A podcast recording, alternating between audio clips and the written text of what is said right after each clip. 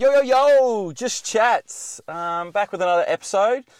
Another massive name that I've wanted to get on for quite some time now. Um, interviewee, would you like to uh, introduce yourself, please? I would. Hi, guys. Thank you for having me, Mo. Um, was super excited to hear when you were doing a podcast. So, my name is Lisa. Uh, I work with Mo now, um, have done before, and I am again now. So, I own F45 Mount Gambier and F45 in Renmark. All right, and um, tell us a bit about yourself. We'll go. We'll take. We'll go down memory lane. Um, tell us about your um, your schooling and and did you enjoy primary school? Tell us about high school. Did you enjoy high school? Let's let's go down that avenue. Right back. So I'm not from the Limestone Coast. I am from the Adelaide Hills. Um, grew up in a little town called Nan, which uh, is where my dad still lives. So I uh, often find myself back there. Um, and that's where I went to primary school. Um, I I have always loved. I did love school. Um, I think it was more just the social aspect for me though, um, because I actually went to two different primary schools, three different high schools. Okay. Um, and to be perfectly honest, I think I just changed because I liked meeting new people and my friends are at different schools and um, yeah, I, I I know that it's not like that for a lot of people. I think they don't like a lot of change, but Yep. I think you'll find a lot in this talk. Um, yeah, I'm someone who loves being on the go and on the move.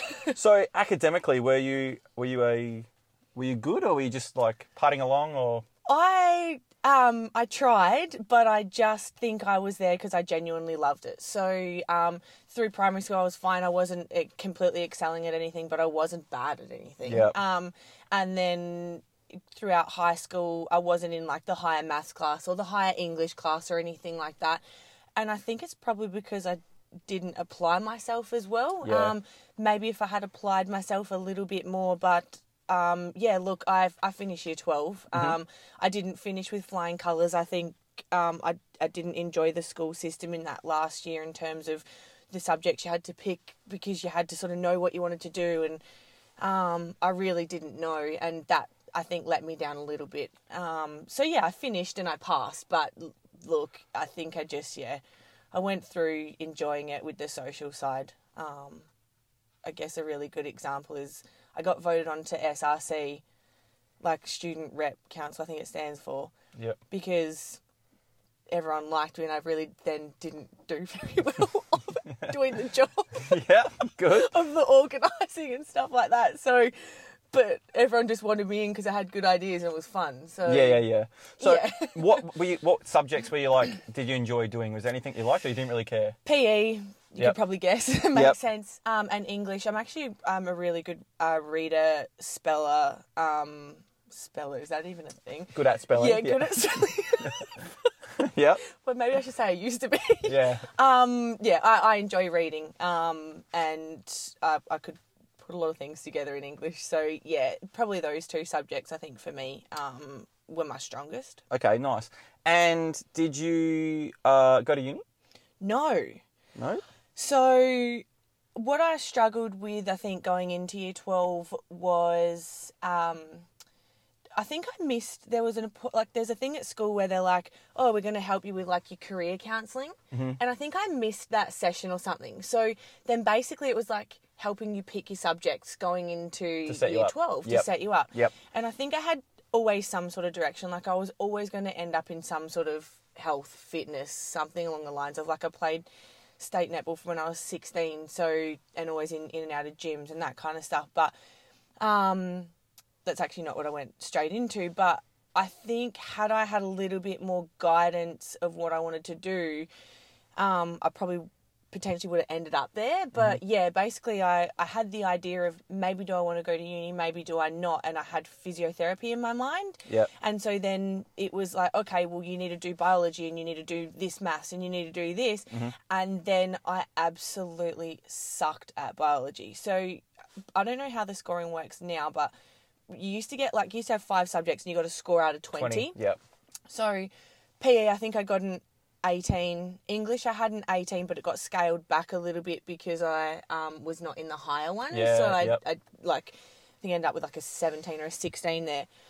Um, I had business studies and something else, and they were sort of mid. Oh, nutrition was another one, and then biology got an eight. Whoa. Yeah. Your classmates would have loved that as well. You would have. honestly, it just was not my thing. I remember going into the exam and being like, you know, like when it's a multiple choice and you can go, okay, well, I'll knock out that one, I'll knock out that one. Like, I was like, every answer sounds like it could be like Yeah. something, like I couldn't even knock one out. And I was like, this is really bad. So, yeah, I, I did let myself down a bit in, um, in my overall score. So then I basically was just like, well, I don't know. No one, uh, my family, I don't like. I've only got three younger brothers, so um, yeah, I haven't had anyone that had been to uni above me to sort of be like, "This is what you should do," either. So, and look, if I could look forward to where I'm at now, I'm glad I didn't go. Yeah. Yep. Was there uh, like I when I was growing up, especially in Mount Gambier, there was sort of a narrative that um, you had to go to uni. Hundred percent. Yep. Hundred percent. And were you looked at differently because you chose not to go? Ah, no idea. Don't really care. Don't really care? Nah, Yep. I think that's yeah. Always done my own thing. Yeah. So um, I think in all honesty, I actually went into a job in as a receptionist. So I sort of stuck. I still had a little bit of a plan. I went um, through a sports and remedial massage course and a sports trainers course. So I was still sort of in that field. And I thought if I did want to go to uni at least I was sort of and do physio at least I was within that path. And Yep. what ended up happening was I actually ended up managing that clinic I think I was there for seven or eight years. So I went from a junior and then I went to managing that clinic, doing all the account, basically running the whole business. And then that's was the only job I had until I moved down here. For real? Yeah, yeah. Shit, So I okay. think that that um, worked really well Yeah, I for think me. it did work very well. Yeah. Um, okay. When you were growing up, you know how there's like, oh, I want to be a policeman, I want to be an astronaut. What did Lisa Fife want to be growing up? I was hoping I knew I knew you were going to ask me this question because I've actually been laughing about this as a, a cracking up at myself at this lately. So, you know the Xero, the accounting system. Yeah. So this has got a story behind it. So Xero, the accounting system. For some reason, my authentication code to get in is just being a pain in the ass because I've changed my phone over. And so it's like answer with your security questions. I'm gonna have to change it after this because there's a lot of security questions. It says, "What did you want to be when you grow up?" Yep. And the, my answer is a garbage man. You want to be a garbage Well, okay, person? so what? This is not what I thought my career would be, but I don't know. You you might remember this. I'm not sure if there's a lot of younger people listening, but back in the day, the garbage truck people used to hang off the back and go and collect mm-hmm. Yeah. all the garbage. Yeah. And I just used to think it would have been the coolest job in the world, hanging off the back of a truck and collecting that. And it just like when I saw that question, I was like, well, I don't know what I want. to I just had to put that answer in, and it still just cracks me up at the moment every time that I have to enter it in because I'm like. Honestly, Jesus so in all Christ. honesty, it wasn't what I wanted to be, but I just sort of had to tell you that story because it makes me laugh. So, Fair enough. but yes, growing up, um, look, I think I had no idea. I No? still don't even think I know. Yeah, I'm, I'm, I'm sort of the same. I've thought I wanted to do stuff and I've gone up the ladder of thinking that this is the ladder I want to go up, and I'm like, this ladder sucks. I think that if you have in your mind that you don't have to stay in the one thing for your whole entire life, like something that I um had I've actually had a girl um inbox me. She's um just finished year twelve last year, and she was just saying like. Can you please give me some advice on um, going to uni and like what your thoughts are on it? And actually, similar questions to what you were sort of asking me and how I ended up where I was. And I said, please understand that nothing is the be all and the end all because I came across the opportunity with F45 when I was 28. Yeah. So I could have gone to uni, started a whole career, been successful in that career, and then something else pop up and off. Like, I just think that I'm a, like I said at the start, like I'm a person who just loves moving around and loves change, and that's um that's me. Like I love meeting new people. I know so many people, and yeah, so I think that if you can um, understand that at any point anything can happen for you, then yeah, there's there's always other avenues, always other ladders, and there's always something else that you can do. And Yep. I think the world's getting more creative now with business ideas and side hustles and everything that you just need to pop pop yourself out there and try new things, or you will just stay doing the same thing. So would you say that really what you've always wanted has been right under your nose? Um, when you think about it, you've just said, you know, I like meeting people, you like fitness, you like moving. Everything, all the signs were there. It's just really figuring out, is there a job that can accommodate this for me? Yeah, I think you have to be able to recognize where there's an opportunity that presents itself and if you're going to take it. Yep. So, um, something that I, I guess, since doing F45, um, have answered a lot is basically saying either take the risk or you lose a chance. Mm, And that's something that I really stick by now because it's like, okay, do I do this? or And if I don't, then what's going to happen? yep. Someone so else take it. Yeah. I think that you do have to. Has it been un, have things been under your nose? hundred percent. I think um, there's there's there's a million opportunities out there. You just have to be willing to try new things and pop your feelers out Mm-hmm. um, and realize that yeah, there is there is a lot of stuff out there. There's a shitload of Mm. stuff. All right, so we'll go into as a, I guess, a business owner. Is there one thing that you wish you knew or had been told um, before you started your career? Um, n- not one thing in particular. Um, I think, like I said, like so, F forty five literally fell in my lap. I guess you could say on one day. It wasn't something I'd planned to do. It wasn't something like this is what I want to do and this is how I'm going to get there. Yeah. It was I went and trained at my friend's new gym, which was an F forty five in Mount Barker, and I basically had one of the trainers, um, Christy, a friend of mine who now she owns her own gym, um, said to me, "Why don't you open one down there?" Mm-hmm. And it was literally like, "Okay, great idea." Yeah, yeah, yeah. like that was not on my radar 45 minutes before when Yep. I'd started that class. Wasn't even a thing in my mind, nothing that that would ever have been a possibility for me. So I think that I've had to navigate things, but I, if there's something I wish I um, had taken on a little bit more, is that there are people in anything that you do, someone always knows more than what you do. And that's not, I'm not saying I wasn't like, I know everything at all, because 100% do not. But sometimes I just wish I asked a few more questions because even with things like your accounting and even with, like, there's, ways that you can do things so much easier. There's that much stuff out there. Someone who knows how to do something better than you that Yep. you just need to ask Yeah, and yeah, you start yeah. talking to people. And yeah, I think if I'd talk to a lot more owners and um, like so other lucky to be in an F45 network franchise network where you know like how did you guys do this and how did you do that and once I started talking to people I was like what the fuck am I doing like Yeah. there, there's so many resources out there in people. Um, yeah, and even just with like your accounting and bringing on a bookkeeper, like I was like, why the hell have I not done this earlier? Yeah. Like, and so I think just knowing that there, if if it's not your specialty that area, like just ask. Yeah. And there's there's a lot of people out there that that know so much more than you. yeah, I guess you know, you learning from people that have gone through the mistakes and the errors, take that on board and like see where you can actually. Uh, the biggest thing, I'm not bringing it back onto me, but with Ooft, I wanted to do everything by myself. Yeah. And I was like, this is mine. I, Yeah. I want to do everything. But then, in hindsight, I wish I had a team. Yeah, absolutely. And like teams that like you can have a shit team, and so you need to get rid of like not the weak link, but like the person that's not doing as you expect.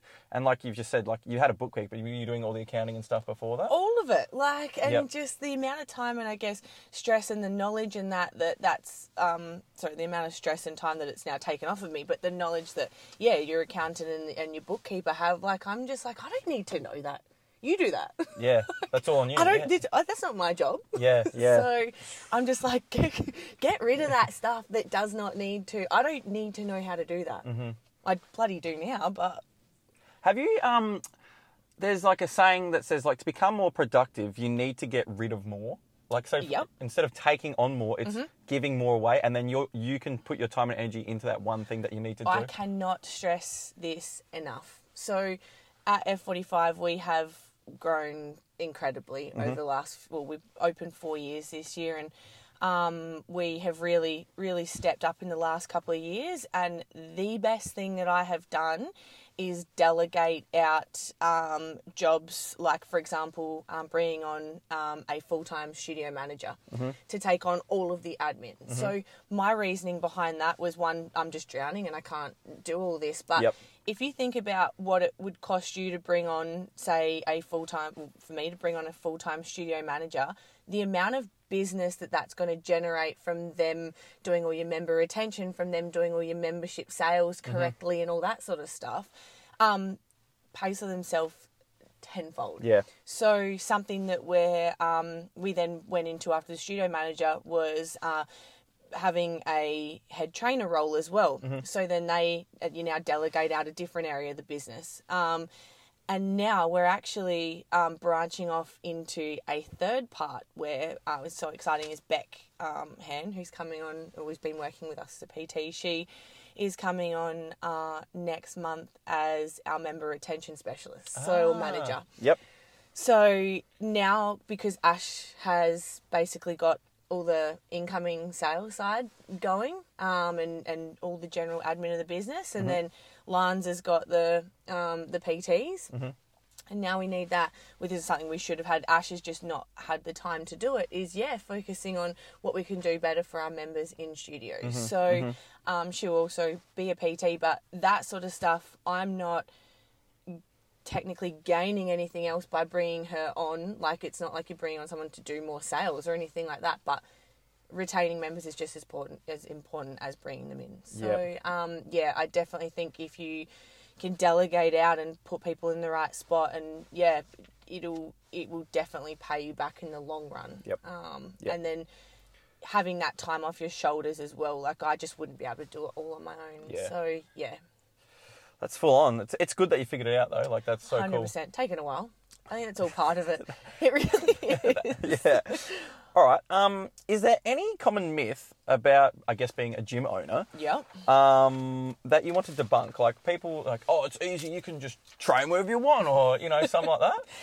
I think the common myth that um, is a biggie is that your health is an investment. It's not an expense. Okay. So, something, um, if anyone's ever trained at F45 or any of your, um, so there's like different styles of gym. So, we're a group PT studio. So, um, we're not, you don't come in, a, it's not a 24 hour gym, that sort of stuff. Um, so, yeah, it's something that we have, I guess, I'll say battled with, um, but it's not a, it's not a negative. It's just, you're battling with teaching people that their health is an investment, that it's not um, an expense. So, Yeah. um, teaching them that, yeah, basically, like the asking them, like, what do you spend on takeout every week, and do you smoke, and do you drink, and what do you, you're, you're more than happy to go out on a weekend and spend two hundred dollars on this or that, and but to spend forty five dollars a week on a gym membership where you can have come seven days a week. Da da da da. have two done for you. PTs. Yep. Everything's done for you Yep. Um yeah, so to sort of explain that to people. Um, and then I guess on the same tangent of that, um, it's not really a myth, but just particularly with F45 is that same thing of people be like, oh, it is, it's, it's too expensive. And it's an interesting one, um, especially the first question we ask people is what what are they coming from having trained before? So if someone's never trained in a gym before or they've only come from um, paying a say ten dollars a week at a, twenty four hour gym, then Yep. they're that's what they're sort of used to paying, and they're not used to having either a one on one PT or any sort of group training. So, um, yeah, just basically explaining to people what what they get out of an F forty five membership is is important to us. Going down that whole, yeah, your your health is an investment; it's not Yep. an expense. Um, and so I guess like yeah, that myth, I won't call it a myth, but like just explaining to people that business is business and Oh, yeah. there is so, so much that goes into running a huge business. Mm-hmm. So, like, we sort of talk about like our staffing and you work with me and you've done pack up and setups Yeah. and all that sort of stuff. But I don't think people see that side of No. our job where it's like you, you coach Yeah. and you do all that, but then people don't realize that there's like an at least an hour of a pack up and setup Yep. that happens every single night as well Yep. so that everything's reset and fresh. They walk in the next day and everything's handed to them on a silver platter, like yeah, a gold is. platter, like your your workouts there and your trainers are there to coach you. There's so much that goes into what we put into our challenges and our one-on-one appointments that nobody pays anything extra for, Mm. and that sort of thing. So, member welcome packs, all that sort of stuff. So yeah, it's it's something that I think is important to get out there with people going, well, yeah, what am I actually paying for? Is we sort of have gotten to the point where we don't feel like we need to explain ourselves um, anymore. If someone's more than happy to, if they're happy with their results where they are, then Mm-hmm. great. You can, yeah, stay where you are. Or if you're not happy, then change over. Yeah, I think uh, the the thing is, I I don't think people realize. Like, say, if you spend if you get a coffee a day, Mm. that's basically that that lasts what twenty minutes if you're lucky, half hour. You get a gym membership. You're getting forty five minutes with two PTs that are well knowledge in what they're teaching. A vibe. You can't buy a vibe from a coffee shop, you know. no, You get the might be a vibe, but like a little like with your shot of coffee. I'm gonna open a coffee shop that has vibes only. Um, but yeah, you, it's it's such a good investment, and like you said, and there's a reason why there is that saying, "Health is wealth," because if you can move, nothing hurts. You're feeling stronger, feeling better, and it's 45 bucks. That's an expense you should want to pay. A hundred percent, and that's for any, and that's like not just saying about our gym. That's any, that's literally Yeah. any gym. It's just Yeah. like, and you've got people who don't attend the gym at all, but they're more than happy to, you know, yeah, like you said, coffees and takeout and all that sort of stuff. So I, yeah, I think that that's probably the biggest thing I find um, is, yeah, that, that your health is definitely an investment. All right. Let's get into the. These are the questions that I, I really enjoy asking. So, what shit just doesn't work? Yep. Um, had it have had a you did hit me with a couple of these questions before, so I could think about them because otherwise I would be sitting here looking like a stunned um, mullet. Um, Um, so the first thing that I came up with yeah. paper straws. I've got some more serious Okay. things, Yeah. but Yeah. That cool. please tell me if you agree that paper straws work. I know they work for the environment, but heck, I don't know if it's just me with Huey, like my little two-year-old son, but they they are a nightmare. Yeah, they, they suck. You're right. They don't work. Moving on. Yep. Um, quick fixes. Yep. So this is definitely something we see a lot in our field is people trying to take shortcuts and quick fixes. um, Stemming off from that, um, something that really uh, I don't think doesn't work is not eating enough. Yep. So again, this is stuff that a lot of this stuff will probably come back to what like my profession. Um, but yeah, something that we battle with um, a lot is educating people around.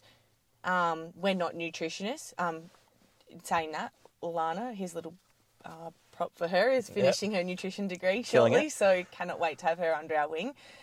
Um, is yeah, is basically I don't know if a lot of people would even realize this, but they probably aren't eating enough. Mm.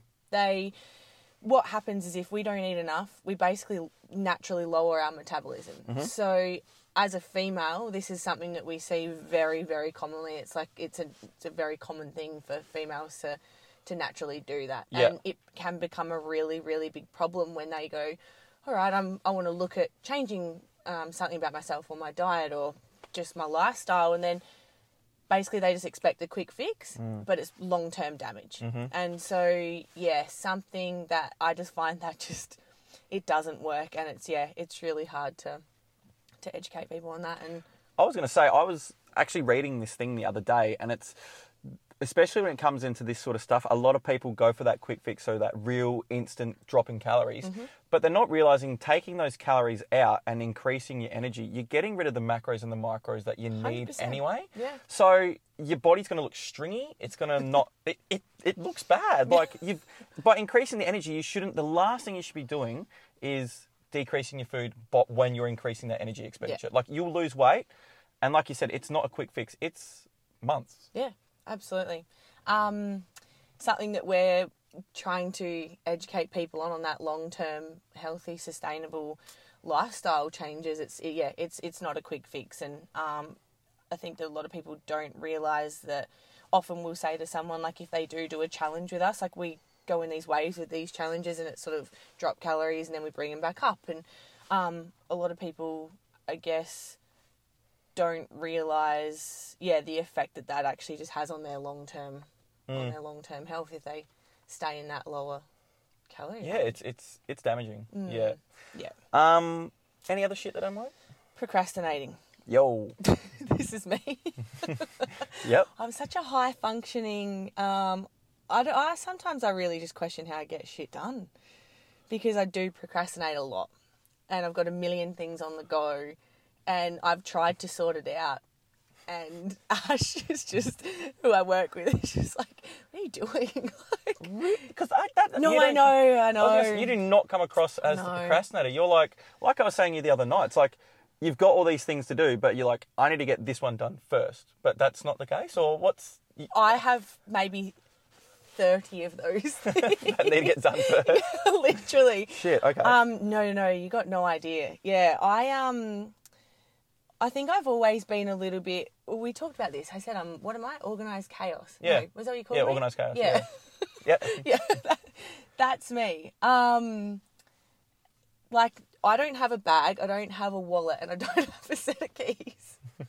what? You got no keys. I've got one. Oh, okay. Yeah, yeah, yeah. But not like a set of keys. No Okay, set of keys. yeah. Sorry, you got no keys. Yeah. Um, my car key's just on its own. Yep. my um what's it called? My post office box key just sits down in my little console Yeah. in my car.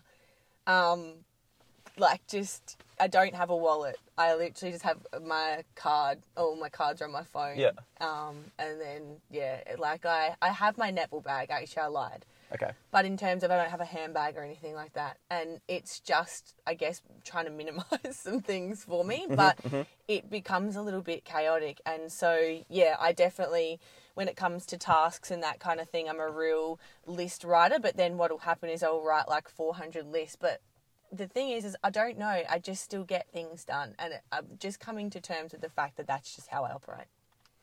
Well, I was, going to say, if it works for you, then is there really a problem there? I wonder how much more productive I could be sometimes. Yep. Yep. Have you heard of that technique where like you you you do the ten things that you need to get done, and then you cull it down to five, and then you cull it down to three, and you cull it down to one, and that's the thing that you should be doing? Maybe I need to try that. Because there's a lot of there's a lot of things that you think need to get done, but they don't need to get done. Uh, so in saying that, we I don't know where this came from. I think I got a group chat with some of my girlfriends, and someone put this in, and um, I actually used this with Ash the other day. She was sort of a bit like got a lot going on. Mm-hmm. Says imagine you're juggling glass um, balls and plastic. Yep. And so your work tasks, what ones are glass and what ones are plastic, and it's okay if you need to drop some plastic ones. Yeah. And we've used that a few times at work because it's going, okay, what at this minute is really going to affect our day to day operations or what we do over the next um, few days, Mm-hmm. And what's not going to matter for a little bit. So that's, That's good. something that I, I said. I actually come out and she was a little bit like, Ugh, and I was like, what's plastic and what's glass? And she was like, yep, all right. That's really good. Yeah, it's a good That's one. so cool. There's actually there's a, um, I think there's a video or something. I remember I can't quite remember where that came from, but yeah, there's a video or something that was floating around on Facebook and someone shared it to me. So you could probably have a search for that one. Awesome. All right. When was your light bulb moment? As in, when did life just start to click and make sense? Like, this is how this works, this is how that works. Or have you had many light bulb moments? Or has it not yet happened? Um, my first light bulb moment came when uh, Christy said about doing an F45 down here. There's definitely a, a light bulb moment that sticks out for me because it was like, bing, okay. Um, Good sound effect. it's not what a light bulb would do, is it? nah, this one does. It's like a bell. That's all right. that is a yeah is a big standout for me of an actual that's I guess a business one. Mm-hmm. In terms of um, what did you what did you say second to me? You said in, when shit works and that kind of like when life. You said something about a lot.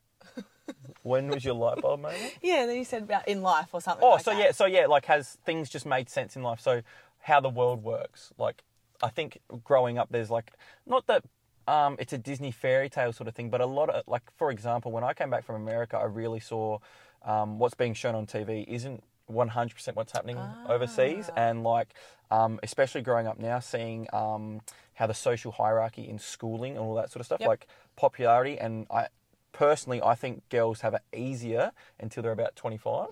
Um, so just that sort of stuff. Has anything like that clicked for you? Um, now that you've said that, uh, this is a strange one that just came into my mind regarding the um, schooling thing. Something that my um, mum taught me when I was younger was about kindness and inclusiveness. And I learnt that in primary school. I specifically remember this boy who had um, a disability and someone pushed him down the hill. And I remember I told my mum about it, and from that day on, um, I never let anything like that happen to him again. And um, for me, that has always stuck with me as um, if you're kind and compassionate to people, like nobody can hurt you either. So I never had any troubles with bullies going through primary school, high school, um, nothing like that. And I do genuinely believe that even I look forward now, like I think that kindness um, and compassion is something that um, if you can show um, all the time, Yeah. um, not really anything can affect you. And I think I learnt that when I was in school um, at a really young age, and I think that that's something that I've lived my life by. Yeah. Um, Yep. but yeah, in terms of business, definitely that F forty five was a light bulb moment. But I think I probably nothing specific that I can think of since then. I think I've just been knuckled down. Yep. Been doing the work. Yeah. Yep. This is the can of worm questions. This one. This one's the one that's interesting. Mhm. Do you think boys and girls are equal? This I think is something that I hope I do answer. Um, I don't know. If, I think there's incorrect answers and there's correct answers. PC, yeah, PC's garbage. Don't get me started on that. Um, I do believe there's a lot of work to be done in the world. Yep. Um, in terms of um, like this is something I personally haven't been um, subject to in um, terms of pay equality or anything like that. So I can't speak from personal experience in that sense. Um, but I do know there are a lot of issues in the world. Um, speaking from experience is uh, sport. Yep. So, and hear me out because there's a, there's a, there is a bit to this. So when I was playing netball in Adelaide when I was younger, um, I got a few friends who uh, we went uh, quite well at sport. So I was a really good netballer. They were really good footballers. So they were going through the pathway to AFL, um, and I was been going through the pathway um, with netball. Yep. And something that absolutely fascinated me was when I was learning about the Thunderbirds, who are the National uh, League Adelaide team. The girls that were in the Thunderbirds at the time when I um, potentially, uh, long story short, I didn't get there, but um, I believe that the like there was one girl that was paid eight thousand dollars a year or something. Okay. Uh, so a lot of the girls had all full time jobs Yep. as well. Yep. So it fascinates me with that, but there is a flip side to that, which I completely understand. So I think males and females are created um, physically and mentally different. Yep. And what that then means for sport is men's sport is faster, it's fiercer, it's quicker, Yep. it's better to watch Yep. and I know that. And so I think that there then is completely do what what people want to watch, Yep. and then comes the sponsorship and all that sort of Comes stuff. Comes back to business. It does. It all comes back to business. So it's interesting, but I understand it. Mm-hmm. Um, but then, um, like you look at like the Australian Open, the tennis, men and women get the same prize money. yeah. They've got the same viewers. Yep. They've got so it's really weird because it comes at different levels with different sports. Mm.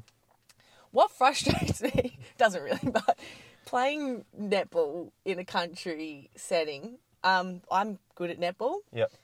If I was on a, if I was a boy, and in football at the level that I'm playing at, I'd be getting paid a lot of money, Mm, and we get nothing. Like you get some help from your club in terms of like a uniform and stuff like that, but Yep. it's kind of like, oh, like, how good would that be? Like, I could go and put myself out there and play at another country club and I could be getting paid, I don't even know, Yeah. a lot of money. Yep. So that really interests me. But I understand it comes back to sponsorship and um and the and basically where are people when they're at the netball and the football? Yeah. They're watching the football. Like Yeah. I, I understand that. But yeah, that fascinates me. But I think it comes back to men are built stronger. It just it looks it, there's no question about it. It's it's better to watch and Yeah. yeah. But it is. It's a definitely an interesting That's a really good viewpoint. I Yeah. never even thought of that. Um, Yeah. So, do you think apart, apart from the money not being fair, would you, if someone said to you, "Hey, come up and play here for X amount of money," would you make that move? You know how, like, say we got, especially in Mount Gambier, we get people from like like Keith and the Tatiara area come down to play that game once a week. If someone offered to you, say, from Keith, "Hey, come play for us, and we'll give you X amount," would you do that trek?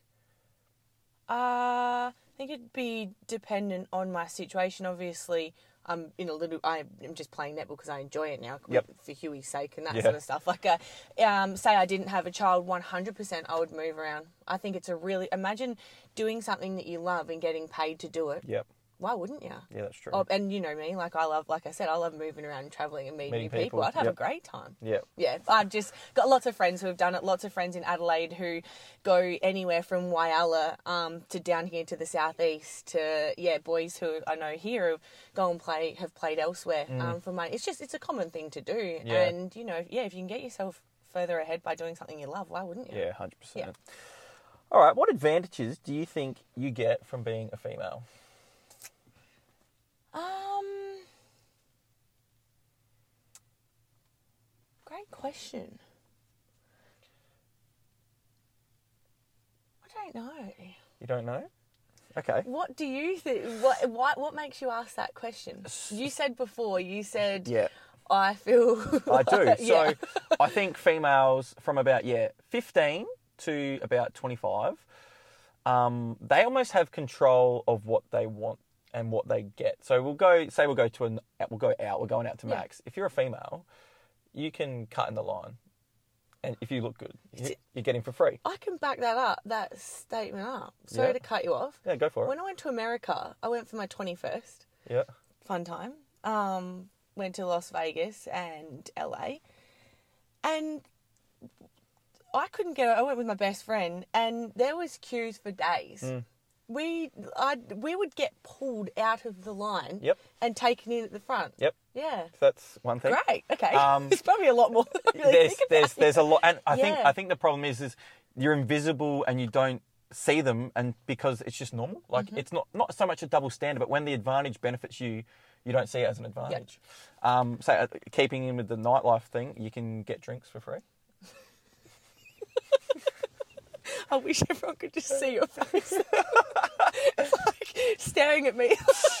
Take that, free drinker. Um, but it's it's. Have Yeah. you have you got free drinks? A hundred percent. Yeah. Yeah. Um, and then I I think it just comes down to um, not that it was a, a challenge, but growing up, getting attention from a female. If you're, say, 18 and you're interested in an 18 year old, the 18 year old is not, the 18 year old female is not interested in the 18 year old male. Yeah. It's Yeah. interested in that older male that's more established, got Yeah. things, got money, got a car, got a Yeah. house and stuff like that. So I think girls have control of what they want until the male has established themselves. So it's Yeah. almost like a, I see it as like a candy store. So when the female reaches 15 years old, they can access the candy store and, oh, I want this thing, I want that thing. But the male doesn't get access to the candy store until they're about 25, 26. I think it. Um, it. I've got three younger brothers, Mm-hmm. so um, they're all adult younger brothers now. Um, twenty five ish, and then uh, a little bit younger than that, and like so all in their twenties. Um, and seeing like what I guess you were just speaking about, I think what also happens to males is they get grouped in a um, sort of like they can easily get put in a naughty the naughty bracket. Mm, they get Um, blanketed, yeah. And so, yeah, I, I just now that you're sort of talking about that, like I blanketed, great term. That's sort of what I was after. Um, yeah, I guess when they were, um, my brothers were going for jobs and that kind of stuff, I think it definitely was a lot harder for them. Um, yeah. And and with females, another thing that I think they've got is even though they might not want to use it for their advantage, they've got um, the competitive advantage of makeup. True. If a girl looks good and they go into an interview, they're like, "Oh, that's a good-looking person that can represent our company." Whether a guy just rocks up and they're looking guy-y, you know, you know what I mean. So I think that's what I've I've Yeah. seen. That's what I've noticed. I think that's a fair. That's that's yeah, definitely fair of you to say. All right, so we'll flip it on its head. What's the negative of being a female?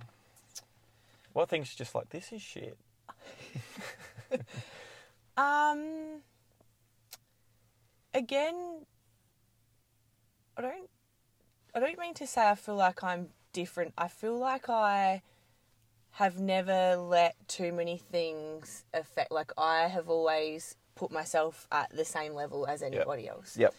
So I haven't struggled with getting a job with uh, holding a job. I with all this movement um, with the whole uh, sexual assault thing on females that's coming out a lot now. Mm-hmm. To be blatantly honest with you, I personally have never really had any issues Yep. with that. And I don't know if it's that I I think I'm a little bit of a boy girl in a sense. Yep. Um so not a lot affects me. Not that I'm saying anything's actually ever happened, but I think that I I I'm not sure how I'm trying to articulate Do you this, almost but not invest in it? I think so. Yep. Yeah. Like that's just this shit happens. I'm not going to deal with it. See you later. that I don't want to have that a- attitude at all because it's I, I do think it's a, it is a huge problem. Yep. But it's hard to uh, try and be a part of something when it's not been a part of Yep. what you've ever been involved in. Yeah, So come, yeah, they, you have never experienced it. So funny you say that. I was talking to a person about mental health the other day, and it's like they go, "I just don't get it because I've never had it. Is that sort of where you're going with? maybe yeah Yeah, yeah yeah, I, and yeah, it's just I, I'm a big experience learner, so you know, I'm cross my fingers I don't have to go through that sort of stuff. But not experiencing something, I can't I can't tie into my emotions to really get it. Yep. Um, I think as well, I'm a real, like, just get on with it and move on. Mm. So I don't, sh- I try not to stew on a lot of things or, you know, shit doesn't work, just move on and do something else. Or, yeah, I don't know. I think it's, It's a tricky one. it is. It really is. Yeah. Okay. Um, what do you believe most people are just doing wrong? Following an imaginary timeline. Yo, bang. Yep. Let's let's go into that. So this has to happen by this age. You should go to uni, and then this will happen to you, and then this will happen, and then this will happen. And I think this really hit home for me probably most recently. Now, um, last twelve months or so, I am now a single mum um, at thirty two. And I don't even care. I like how he's just like, and I don't even care. so, no, I say it like that because I thought I did, and I was like, far out. Like, what am I doing now? Like, yeah. what where where should I be? Yep. Is what I found myself saying to myself. Yep. And I'm like, you know what? I've got a lot of friends, or sorry, I don't mean to say my friends. I know a lot of people who are on these timelines, and I'm like, are you really happy there, or do you think that mm. that's where you actually have to be going and what you should be doing? So, for me, my I'm completely upside down and inside out, around the wrong way, uh, going with timelines. So Yeah. yeah, I think that people are definitely living on these imaginary timelines that they just. I think society is changing, um, and that people are starting to realise that they, they don't have Doesn't to be doing this by this. no. And and I guess yeah, one of the things I say is is with F forty five, for example, in my career, like hit my strides at twenty eight. Mhm. So Where do you think these timelines? Where did they come from? Um, I do believe uh, in obviously the older generation. So married by this, and then kids and all that sort of stuff is is definitely being fed down. But I think times are changing, and people are, yeah, are realizing. You know, it's always like. Um, get married before you have kids. There's a lot of that that doesn't happen now, Yeah. so things are slowly changing. Um, but uh, the other thing I was going to say was um, what people are doing wrong is comparing themselves um, to everybody else. Yeah. So I think that people are getting then their timelines from other people, and well, I should. Well, I'm not at that stage at yet. This, Yep, and I should yep. be this, and I should be that. So I think that people get those timelines from other people, but I think the real set in stone ones, like you, you, you buy a house, and or sorry, I can't. I don't even know what the bloody timeline is. That getting house, having, getting married, having kids, and Yeah. yeah, I think that that comes from being passed down um, through a lot of generations. But Do you think like the people that are on this imaginary timeline? Do you feel like they're getting judged, or uh, do you think they're really just looking at themselves, going like they are comparing? And it's like I think a lot of people that are on these timelines, and it's it's almost frustrating because like not to not to bag out people. If you want to if you want to settle down, have kids, and build a house, Oh, good on you. yeah, But like, there's almost like it's not a competition, but it feels competitive almost. Yeah, I agree. I Yeah. definitely agree. Um, obviously competitive if you you make it competitive or you you think it is. Yeah. I guess that's one of those things that I saying before like I just don't let things like that consume me or bother me like I'm just going to stay in my own lane and do my own thing Yep. because you can't be worried about what anyone else is doing because what what's that going to achieve if you're concentrating on what someone else is doing then it's less time than concentrating on what you're doing. Yeah, hundred percent. Yeah, Um yeah. sick. Who do you look up to? I actually thought about this question. I think I left it blank because, like, um, I'm a person who's very, very fiercely independent, Yep. and so, for example, um, with who I look up to or with things that I follow, I don't really follow anything in particular. Mm-hmm. So, as sporty as I am, I've never had a sporting team that I've religiously followed.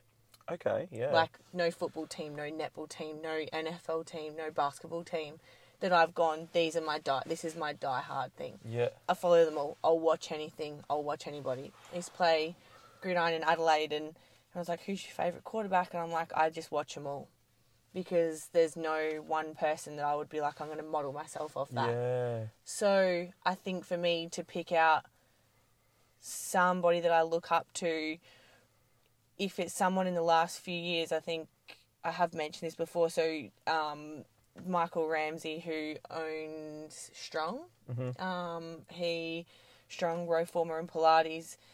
Probably someone who I just have admired as, from a business perspective and just shows what you can do. So, a bit of background information he um, owned six F45s Yep. um, with his business partner Mark, and I went on one. Of, they also own Journey Retreats, so um, I went over to Bali and did one of their retreats, and um, yeah, le- definitely learned a lot from him, and um, I just love watching his journey because what he's done now is um, created his own franchise, and um, if yeah, if you're not familiar, it's called Strong um, Reformer, so it's a reformer Pilates bed with a rower on the other end.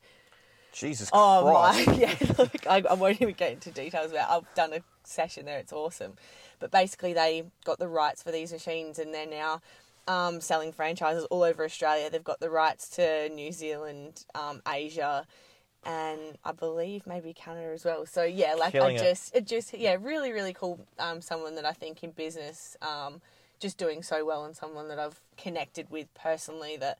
I can say, I, yeah, I can ask him a few business questions and stuff like that. But in terms of, in general, I am a very broad. I love watching everything. Yep.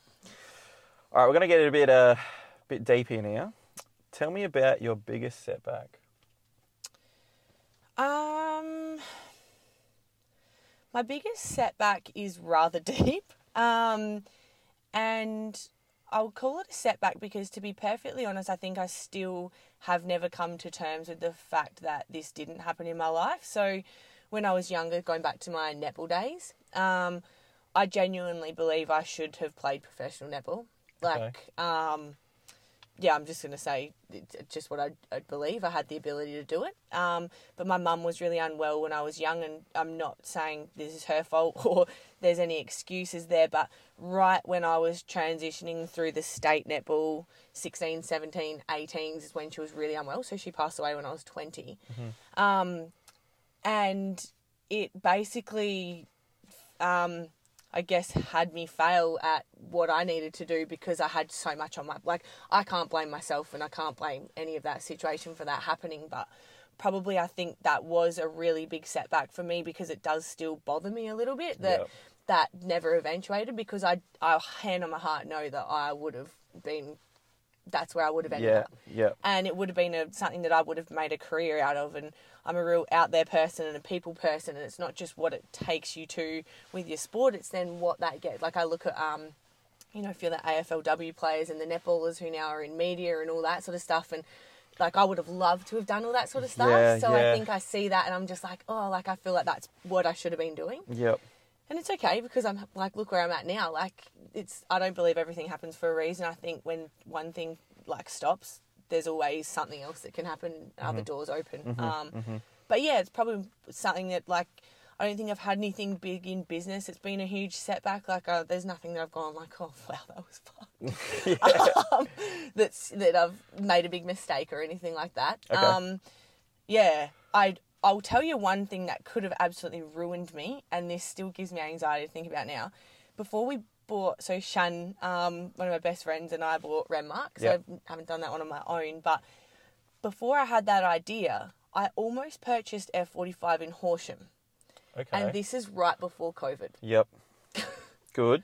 I think I would be bankrupt now Yeah, it's yeah. Well, how long? because Melbourne was shut down for like nine months or something. oh no, shit! It's in Victoria. Yeah, hey. it's in Victoria. Oh yeah. So, um, yeah, that's actually that was actually a light bulb moment for me when I realised how bloody close I came. I had the franchise agreement, um, everything. I had almost Holy paid for. Yeah, I. I don't even. I can't even tell you how close that. I can't even remember the exact what it, what played out as to why I backed out of that right at the last minute. But I thank my lucky stars that I did because yeah, that I'm not sure if you'd then signed on a lease agreement and Far out. um, um, Victoria, I don't think got the same help. Like they didn't get as many government grants and stuff Mm-hmm, that we did. Yeah, I can't. I just I can't even realize the magnitude of that. yeah, you are pretty lucky there. eh? Very.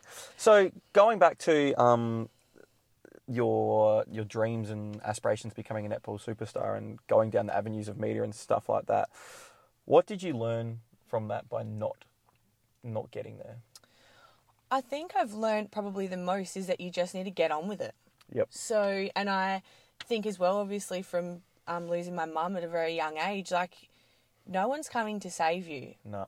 No one's coming to do it for you. No one's coming to Hold your hand. Yeah, I'm very independent from that. Um, it's I had to move out of home when I was quite young and um, just become yeah fiercely independent. And I think you just got to realize that nothing is the be all and end all, and that you can just restart at any time and you can push on. And it doesn't even mean a restart. Like I even now like I look at things that get me excited and I'm like.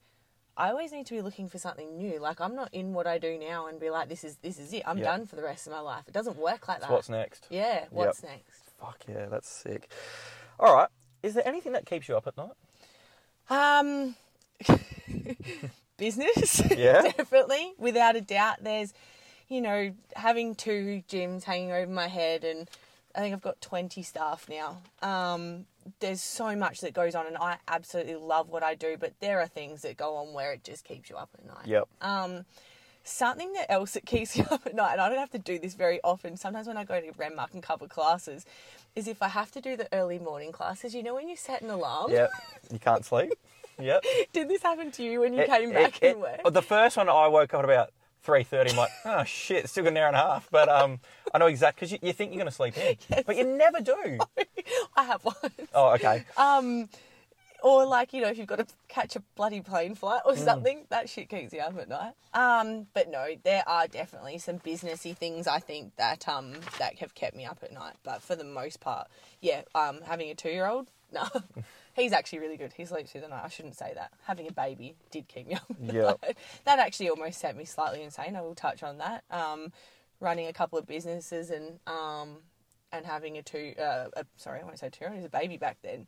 Um, that was really tough, keeping up at night and then You having just to wouldn't work. just wouldn't sleep. Yeah, it was really bad there for a bit. How how long now. did it go for?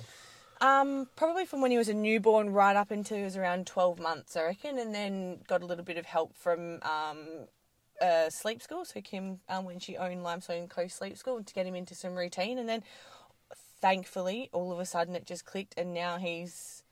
I can't even explain how good of a sleeper he is. He just walks himself to bed at night time and has a two and a half hour day sleep and That's awesome. sleeps from like seven thirty to seven thirty. And yeah, I would be mentally insane if that wasn't the case. Yeah. So I'm very very lucky there. So Alrighty. What excites you? um, I think I just touched on that before. Um, what excites me is I've always having something that I'm working on. Yep. So if things are stagnant, I would call it, and ticking along the same and nothing's really happening that's any different, I will get bored very easily.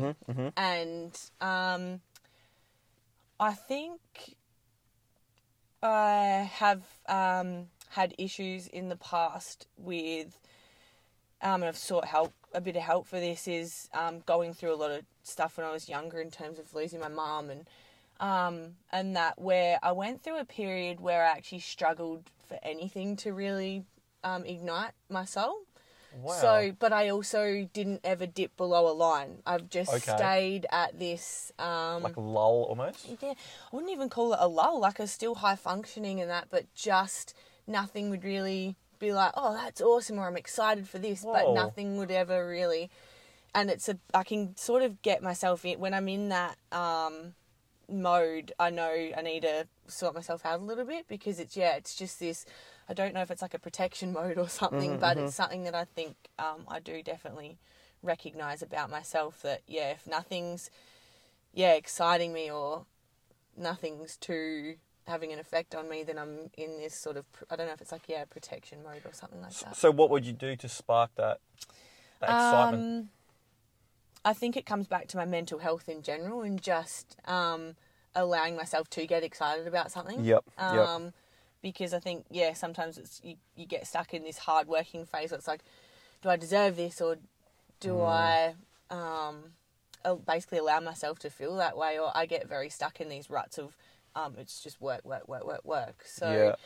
um, yeah, definitely looking back at my mental health and just getting myself back into that groove of um, everything working how it should. Yep. Um, but yeah, definitely need something that um, keeps me going and ha- keeps me tinkering away on something. If it's a little side project or something that I'm working on or something new that's coming up, Yep. yeah, I've definitely got to have something there all the time. What's the last book you've read, or what book are you currently reading? Um, so I don't read because I don't have time to sit down or I'll get interrupted by Huey. So, uh, audiobooks Okay, yeah. are my absolute best thing. I can't explain. So, because I have family in Adelaide and um, from there, so I'm always trekking back to Adelaide and then I'm Renmark and then I'm here. So I'm driving a lot and then I'm actually living out of town at the moment. So for me, audiobooks are just something that, you know, you can listen to the same songs all the time and just like same shit different days. Yeah, so yeah. put on something that's gonna um, yeah keep your brain going so well listen to resilience project's probably up there with my number one so tim grover Mm-hmm. he was kobe bryant um, michael jordan Dwyane Wade, dwyane yeah. wade's coach Yep. um, and that book is bloody brilliant and he's just released his second one so eight years after that is it's winning Yeah. and so I've got that on pre-order. So I think it's actually at the post office. Um, I actually got it in a paperback, but I will probably not even read that and just buy the uh, audio book anyway. Um, sometimes I do like sitting with a book. So um, also have just listened to the Wim Hof method. So I've been doing cold showers for the last six weeks. Yep. Um, I needed that as a nervous system reset. Um, I've also listened to the Resilience Project, and I went to his um, live show just a couple of weeks ago in Adelaide, and that was just brilliant. Um, what else have I listened to? Um, Can't Hurt Me by David Oh, yeah. Goggins The man. is brilliant. Yep. Um, had a friend, he suggested um, that I listen to that after he did Goggins' 4x4x48, so four miles every four hours for 48 hours. Mm. Um, and that book is, I found it started a little bit slow, but it's not like a self help book. It's it's just his story, and it just makes you go, "What the fuck?" Yeah. He's a Like freak. he is a freak, isn't he? Yep. He's unreal. Um, So I really, really enjoyed his book. I thought at the start I wasn't going to as such. I find sometimes the way he talks, he's very direct and he sort of big nose himself a little bit, but he, Yeah, I know what you mean. but he has every right to. oh, Like, fucking oath. I just yeah, it just sometimes when I'm like said something about like um with like if you're not going to train um like at your your standard that you're you're going to play at like don't even fucking bother going out there Yeah. like there's no point screwing around sort of thing and sometimes I get to netball and I'm like oh like I'm a bit buggered and I'm like no harden up Yeah. and go out there you're you committed to this and this is what you want to be doing so sort your shit out and Do just do work. it properly Yeah. yeah Yep. um uh yeah I think they're the main ones at the moment Okay. Nice. Yeah. I'm gonna like this question. What do you genuinely not understand?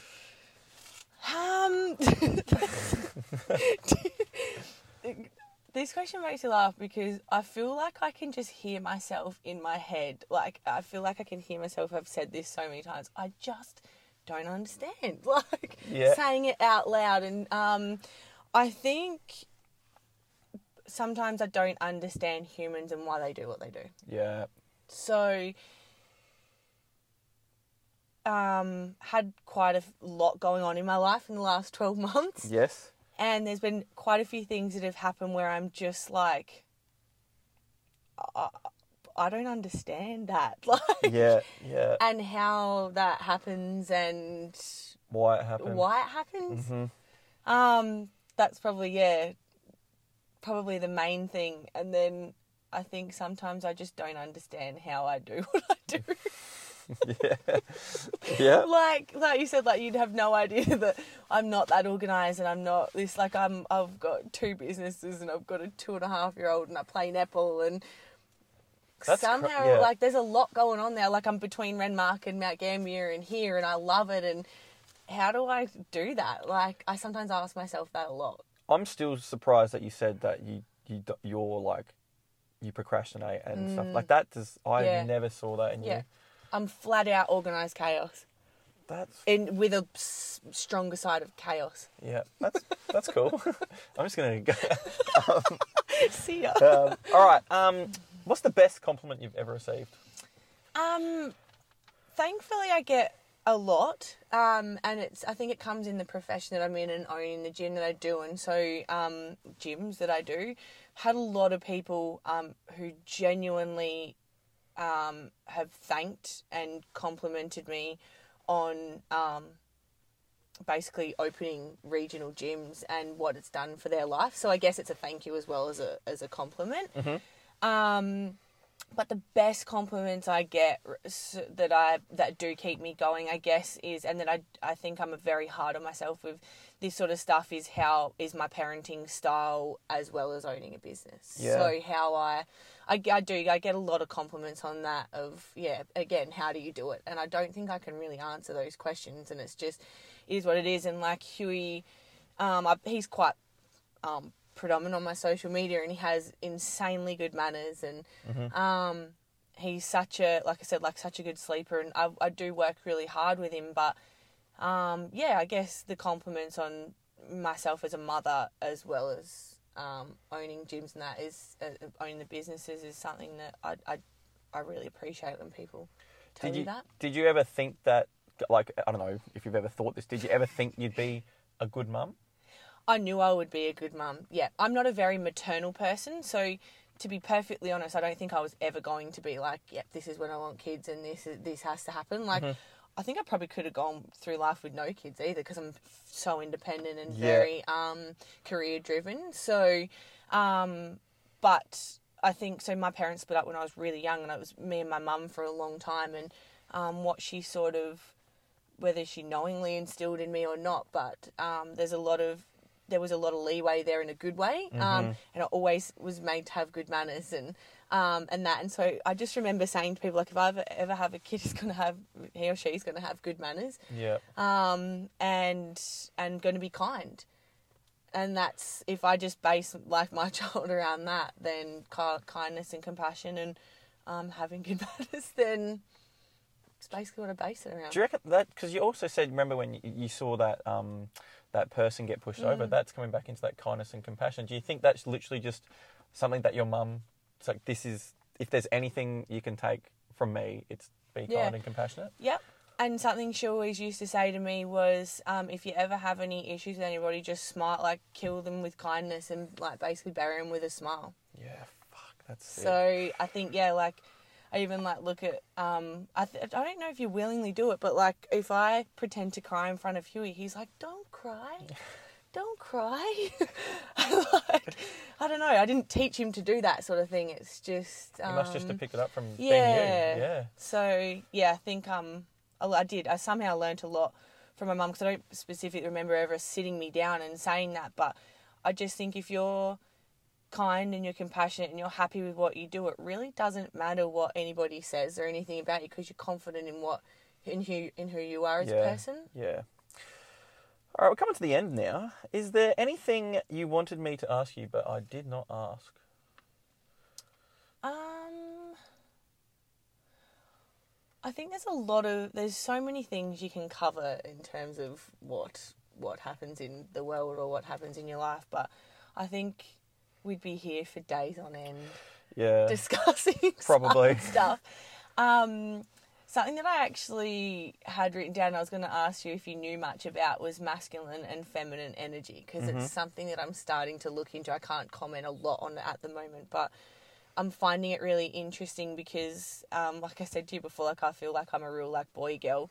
I'm Yep. going to say that in like I just find I gravitate um, a lot to males. So Mm-hmm. um, like I have three younger brothers. I grew up with two guy best friends, and I just get along with guys really really well. Mm-hmm. Um, but there's a lot of information out there and a lot of interesting stuff based around yeah masculine and feminine energy and Yeah. you being in a relationship Yeah. if you know much about that So I think this is one of my light bulb moments. So same thing as you. My parents split up when I was um, relatively young, and I didn't really have um, a male role model or someone to show me what authority and how to basically be a, ma- a man. And it wasn't until I went up to uni that I was hanging around um, other boys that like you wouldn't copy them, but you'd see what masculine energy actually was. Um, so I think, and even being a teacher now, you can you can tell which kids don't have um, a strong male role model in their life, absolutely and it's it's I'd say about eighty percent of the time um, they're shits. They turn into shits. wow.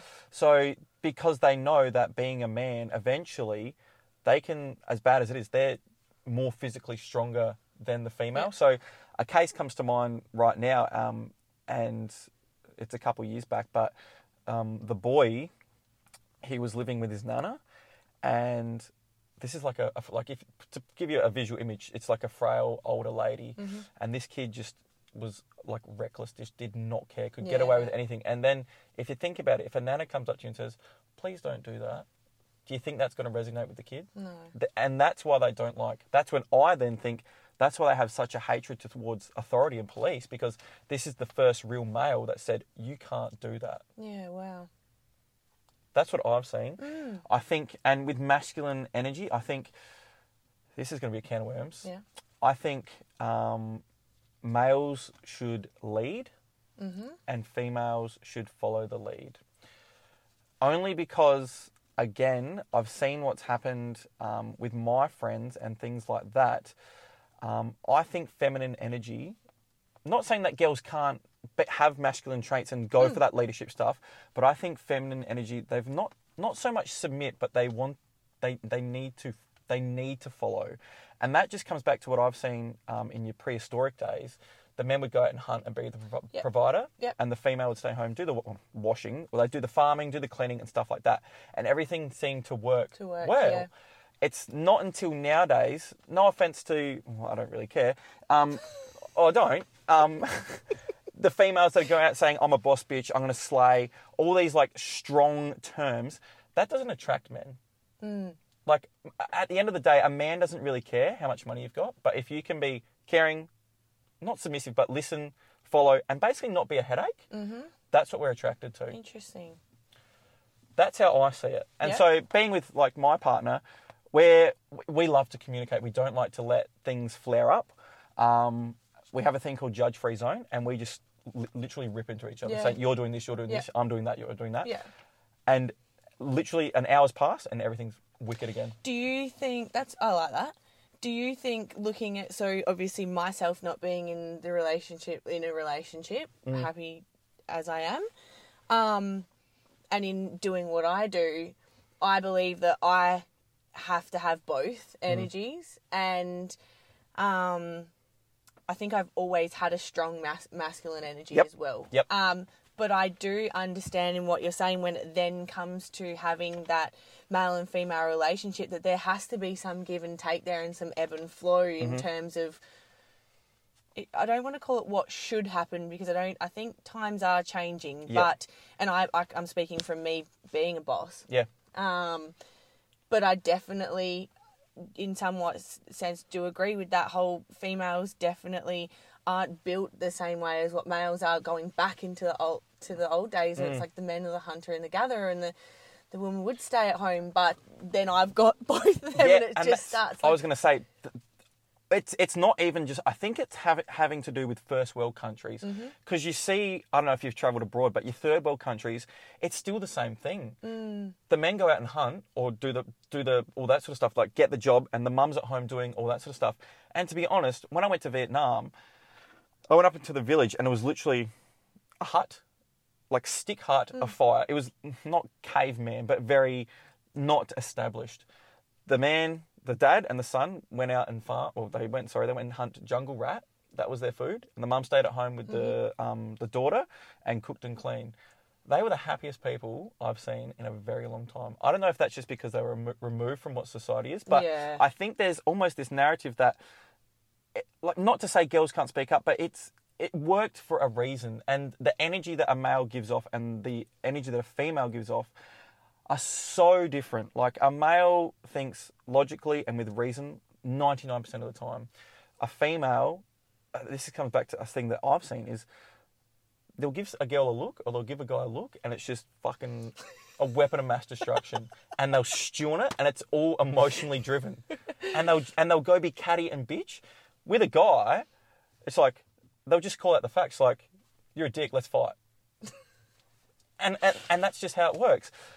In your case, like you've said, you've had to pick up both roles. Yeah. I don't think if Huey was being a little shit, you'd let it slide. Like you wouldn't come in and go, "Oh, it's okay." You'd be like, "No, you're doing the wrong thing." You'd Yeah. be stern, and I just don't see in the school in the schooling system, especially the the the single mums that are out there. They are very. They're not not like you. They're not that that strong character. They're Yeah. they're easily to let the boy do what they want and not get punished and not be accountable for their actions. And I just think that's it hasn't changed. I haven't seen it change the whole time I've been teaching. So that's my experience and what I've seen. I can't say that's what happens to the rest of the world, but that's just yeah, a man should do this, a girl should do this, and I don't think that there's really Do you think anything that's specific to job roles then, in terms of prime ministers and all that sort of stuff? Do you like? Here's okay, this is another here, question. here we go. Name five successful businesswomen like globally. Janine Allis, who owns Boost Juice. um, here we go. Put me on the spot. Yeah. You name five males. Bill Gates, Steve Jobs. Um, like it's it just it just comes quicker. Same thing as with um, if it came to athletes. If I said name three fast sprinters that are male, you could go Usain Bolt, um, Mo Farah, and I don't know. That was a pretty shit example, but do you know what I mean? Like it's Yeah. it's they just and I'm not here to say that men and girls can't do the same thing and all that sort of stuff. I just think personally, for overall happiness, don't go against the grain just because. And I see, I've seen people go against the grain, like, oh, there's nothing I hate worse than the people that, like, I'm sorry, this is comes back to something you asked me. It's like, I think Beyonce sucks. Come back to the question that I asked The, you. the question you're going to ask me, and it's because she's she's like given out this perception that um, by being super sexual, that a girl can do anything because they've got a vagina. We go back to her lyrics. uh, Some of the I've actually wrote the lyrics down. At Okay. the, the one of the lyrics, she says like, "I'm gonna be bouncing on my round butt and like bouncing on the next dick" or something like that. I mustn't listen to Beyonce enough. and I'm just like, but like girls think like they like put her in this like um this glow that she's this queen and untouchable thing. And if you question what Beyonce does, that you're a misogynist, that you you hate Beyonce and stuff like that. It's like I just don't think that's the image for females to look up to. You should. Why don't people look up to Janine Allis more? Like, why does it have to be this skimpy clothed girl that's super fierce and stuff like that? Like, and coming as a male, I don't find that attractive. Yeah, it's interesting. I I really find, um, and again coming back to that, and you saying what girls look up to. Like I said to you, like I I don't really listen to much of. Well, I, I like her music, but I don't like I said, I don't look up to anyone in particular. So I guess and it's coming back to your male and female energies, like I feel like there can be an across the board thing as long as everyone everyone is open to that and plays along by the rules.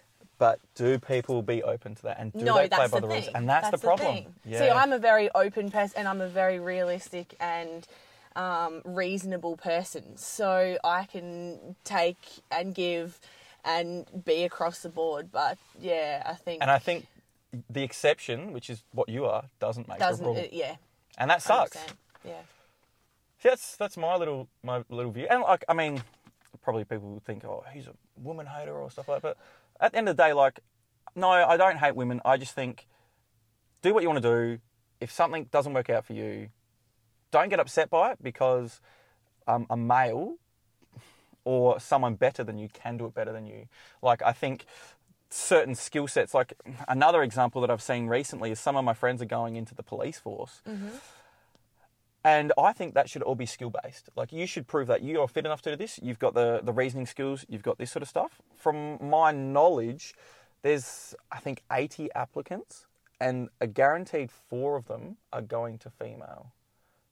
So they have that set thing. Yeah, but okay. So thinking of that, what if of the eighty applicants, um, the guys were all say physically stronger, and that's say the top thing. I've got no idea. Say Mm-hmm. Yeah, the yeah. top thing that they take, and then some of them their mental, um, psychological side wasn't as strong, but they still scored better Mm-hmm. uh, of the eighty males.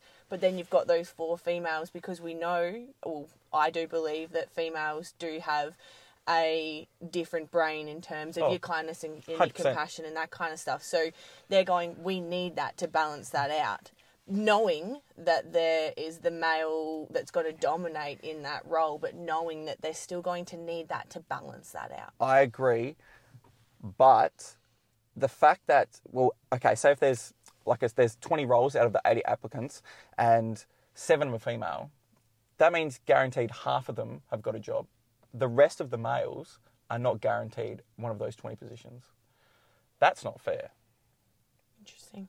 So if they if they like, and I've seen there's the standard of the fitness test, and from from anecdotally being told, uh, it's very rare that the females can do the chin the, the ten pull ups and the ten chin ups and all that sort of stuff. So, I mean, I don't want to get into like all this sort of stuff, but I don't think that's okay when it comes to a role, especially as a police officer, that if I want my life to be protected, I don't want someone, say for example, if I'm down on the ground and um, there's a male or two female cops that come that come rescue me whatever, if that female can't pull me to safety, that's fucked. I guess, uh, like, and we can't say what what jobs are physical though, and what jobs actually 100%. require the the like. I think there'll be a lot of times where you'd find there'd be a lot of jobs where that female um, energy is going to be the one that's going to be able to sort the problem out. Yeah. So, like a go- a big physical male might not have the skills. Mm. I won't say the skills because they've gotten into that role, but like as in, um, yeah, have have that um, psychological side Yeah. behind it, like what a female would have. But I guess it's all relevant, isn't it? How do you know if half your jobs are, or all your jobs are going to be physical for the day, or they've got to be this? So they've got to get it across the board. And it's it's it'd be a sh- it's a shit thing to like even like I'd hate to be a part of the selection panel that sort of stuff, but I just mm. don't think it's fair. From what yeah, like I've said, I've been told that there's a guaranteed four positions for the Okay. females. You know what I mean? Like say for example, if you were, I know you were going to go do yeah, but what I, what I, would like to know, like find out what the reasoning is. I think I it's just to know. put more females into the workforce as police officers. But it might not be. You're right. Okay, I'll do some research. You're assuming. I'm assuming. Something else I've learned: don't ever assume. Yes, I fucking, I fucking learned that, mate. Get don't your you? knickers in a knot when you assume. um, yeah, so yeah, that's that's my little spiel on how. I mean, that's scratching the surface, but yeah, I think absolutely scratching the surface. It's. Yep. It, I think it's so. Um, you could talk about anything from sport to jobs to living at home to parenting, and it all changes in terms of people's views and and and definitely what you and everyone's views are going to be different as well. But yeah, I think it it could change from someone literally being in their home life to then going to work. Yeah, yeah. Different. So what what what do you think's masculine energy and what's feminine energy? Um, I've noticed it a lot, um, like I said, since um, becoming um, a single mum, and I've just I've just been reading a little bit about it lately in terms of um, the masculine um, energies um, traits. So it's like um, you can be generally more closed off and um, and all that sort of stuff. So um, I've just read a few posts on it and I really wanted to look into it more because I felt like when I was reading about the masculine energy side, I've shifted a lot over to that. Like I'm really closed off at the moment and um, that's probably the main one that's coming to me at the moment and, and not being so open as um, to naturally what the female energy um, would be. So yeah, it's like I said, it's something um, I, I want to look into more because I feel like I'm leaning towards that side um, more now because I'm in sort of this protection mode and I'm single parenting and trying to do both roles. So I'm going on to that what I would call the stronger, um, more I call it protected, stronger, um, more robust side, I guess. Yep. Than that um, feminine, open, relaxed, Gentle, sort of yep, gentle energy. yep. I've shifted over a little bit, and it's not actually where I want to be.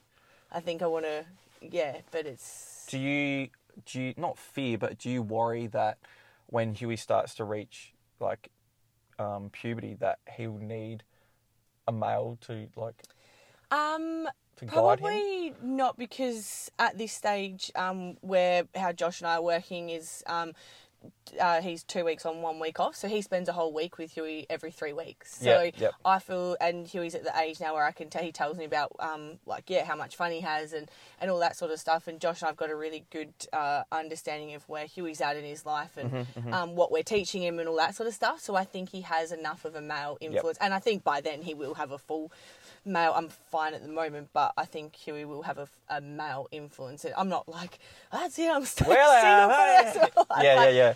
Um, so I think he will have plenty of um, male um, people in his life to Mm-hmm. yeah Guide him away. yeah absolutely. That was that was a nice little can of worms you opened there, wasn't it? Jesus Christ! All right, all right. Um, do you have anything you want to ask me? Um, it was what is Unpopular your opinion. unpopular opinion? Okay, well, and first- I feel like you should ask people this as well. I think it's a good one. It's a good one.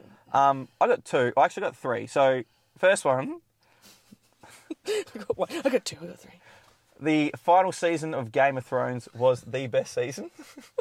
I haven't watched it. Okay. Sorry, we can't chat about it. Everyone's just gonna be like, "You're a dickhead." That was that. just my, that was my smart ass and one. why? Why is it smart ass? Quick, give me the rundown. Um, rundown. It fucking sucked. I just wanted to say it. Oh, It was dreadful. It was shit. Um, Wait, but did everyone else think it was? Good? every, no, everyone thought it was dreadful. It was- Oh. It, it was like I don't know if it was six or eight episodes, but it was like we're on a boat and then we're on the other side of the world in like thirty minutes. Like it was just it was yeah. fast forward. It was tra- Okay. it was trash. Yeah, Um, I still don't think Beyonce is good. I don't understand why she gets all like Beyonce sucks, man. Find someone else better to get inspiration from. Sorry. And although to me, I don't get my info from you. although although she does share the same birthday with me, so that's kind of cool. Oh. Um, and the last one actually is um, sort of you sort of kind of touched on it before, but I don't believe there's a wage gap, um, only due to the fact the, the, the main the main thing I I guess project to people is if females were paid uh, fifteen to twenty percent less than a male, why just doesn't everyone hire females? Are you saying that you don't think it's out there? I I don't don't, actually know if it is or not. I don't so- think it's real in Australia, no. And like, I mean, I'm sure you could say what you pay me com- and Kev compared to the rest. It'd be yeah, the same. The same, yeah. Teacher, it's the same. Yeah. I just, when it comes to finding the, um, when they say, oh, an average male or an average female, the thing, if you go to the stats, I'm a very big stat kind Yeah. of guy. Um, the males are in the higher roles, like the, the C-suite, so your CEO, your CFOs, Yeah. um, all that sort of stuff. And a lot of males are up in the mines. I was Um, about to say labour intensive stuff. and so it's that it's hard physical work. Mm-hmm. So obviously they're going to get more money. So when you um, find the average of what a male earns compared to your females, like saying if they're cleaners, um, you know, those those not ex- extremely high paying jobs, obviously the average wage is going to be different because there's those massive differences in all those miners Yeah. and the CEOs and CFOs. So um, when people bring up that that the wage gap is is real, um, I just say like honestly, go look at the stats. It's not real. Like I don't Yeah, think it's I- illegal anyway. I don't. I couldn't comment. Like, and I agree with you. And I couldn't comment on it because it's not something that I deal with in our profession or Yeah. anything, or have ever dealt with myself. So, um, All right, we've got two questions to go. What's the best tip you know? um, I think I said it right at the beginning. Um, is take the risk or lose the chance. Yeah, I say it to myself a lot, and I, will, I don't have lots of risk to take, but like, if I'm ever going to make a decision, I think if you, if yeah, if you don't take the risk, then you could potentially lose a chance to do something.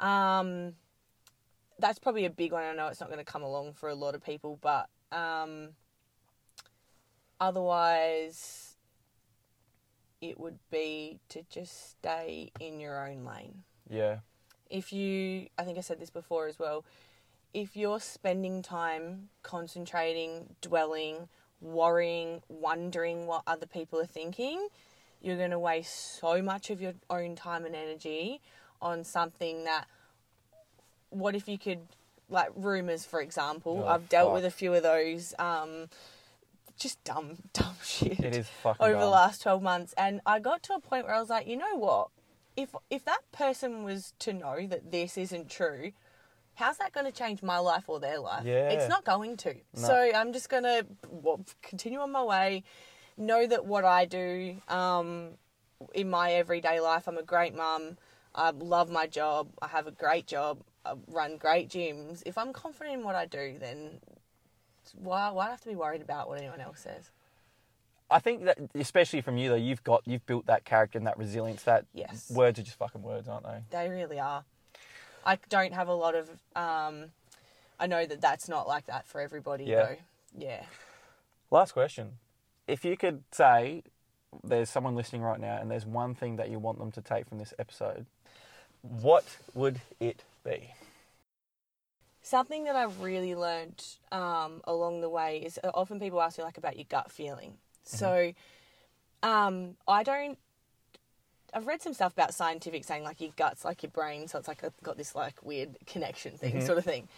But I genuinely believe that it comes back to your life experiences. So Yeah. if you if you aren't out there getting beaten down, if you aren't out there trying new things, if you aren't out there having a crack, you actually can't make informed decisions. And Yep. it's what builds your character, it's what builds your resilience. And like I said to you before, like if you're build you can build your character and you you trust everything that you do no matter what anyone says or does will be able to rock your boat Yeah. basically. Yeah, I think that comes back to almost growth isn't made like sorry to grow you have to get uncomfortable. Like if you're 100%. happy just you know in those nice still waters, I mean kudos to you. It's going to be very easy, but if you want shit to change, it's going to hurt.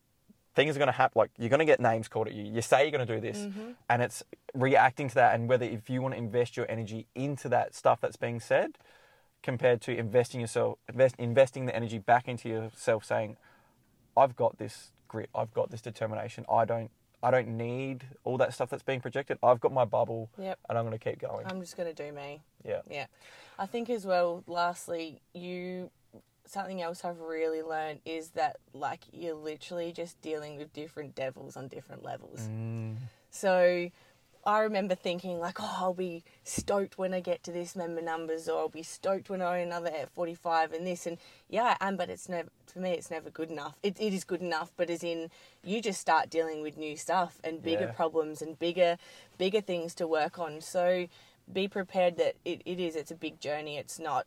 I'll get to here and then then this will It'll be happen. smooth sailing, It- yeah. Nah, it's not smooth sailing, and that's great. It'll Mm. it'll take you places, and then you'll you before you know it, you'll be somewhere else, and you'll be like, oh, what's next? Yeah. I've got to ask just before we finish have you noticed, especially within your business and your personal life, you may have set a goal, like you said, you said your member numbers. Have you realized that when you get to that, you're just like, oh, Now what? 100%. I thought um, when we reach X amount of member numbers, I would have been like, this is absolutely something else. And now we're pushing, and I think we can be 100 more members than what that goal was. And I, that's normal. Whereas before, I thought that that would have been impossible. Yep. So do you do you now look back at that and saying, although the goal is great, really how we got to that goal is where I learn and grow and develop? Yeah, absolutely. I think as well. You just you assume. So I assumed that um, this is where I should have been, and this is what I thought was the end goal. And it's not. You just keep shifting those goalposts and shifting the goalposts, and that's how you just continue to grow and move forward. There's some definite gems in there, Lisa. You've you've been an absolute superstar. Pleasure. Thank you. Um, so if you're listening and you've picked something up, um, take a screenshot of it and post it on um, your socials. I'd really like to see if we can get some some stuff on the socials now. Um, also, if you are interested in having a chat with me, I'm more than happy to literally chat to anyone. So just shoot through a DM and uh, I'll uh, get in contact with you. But other than that, enjoy the rest of your day. Bye, guys.